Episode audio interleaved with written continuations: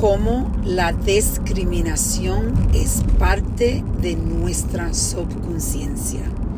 Esa es la reflexión del día.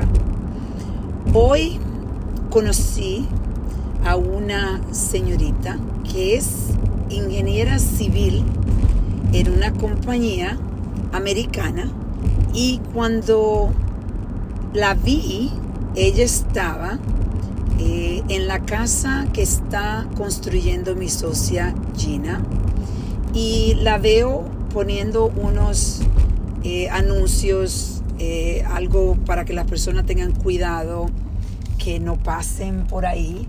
Y yo automáticamente pensé que ella era una muchacha de esas que dirigían los tráficos cuando había construcción o estaba ahí trabajando, pero nunca me imaginé que una muchacha que es de nacionalidad panameña, panameña, su padre, y su madre es morena, y es una niña, una mujer, eh, era capaz de ser la ingeniera civil que está haciendo la construcción en la casa de mi socia.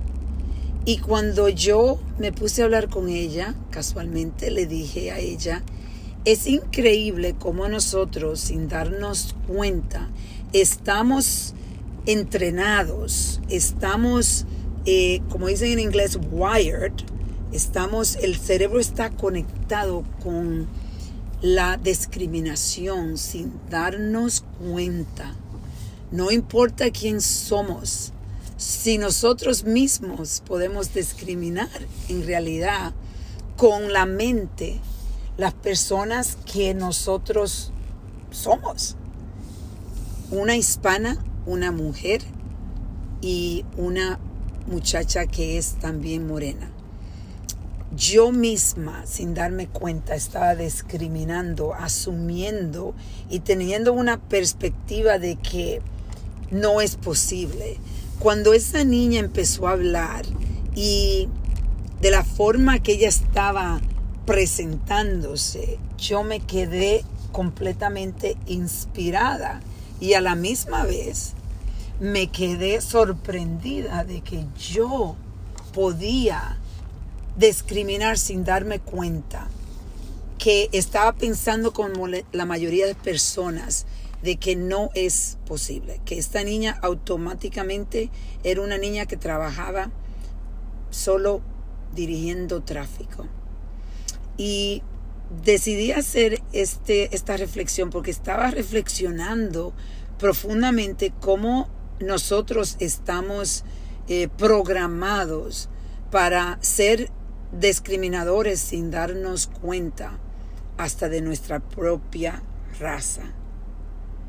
La perspectiva da miedo. Es increíble cómo nosotros podemos crear esas, eh, esas historias que en realidad empiezan, que son historias que nos ayudan a seguir siendo oprimidos nosotros mismos. Por eso hoy te voy a invitar a que reflexiones conmigo que tenga el conocimiento cuando tú estás asumiendo de que una persona eh, o creando esas historias de lo que es esa persona. Tenemos que escuchar a las personas, conocernos más y elevar nuestro pensamiento de lo que podemos hacer y lo que no podemos hacer. Vamos a reflexionar y a reconectar.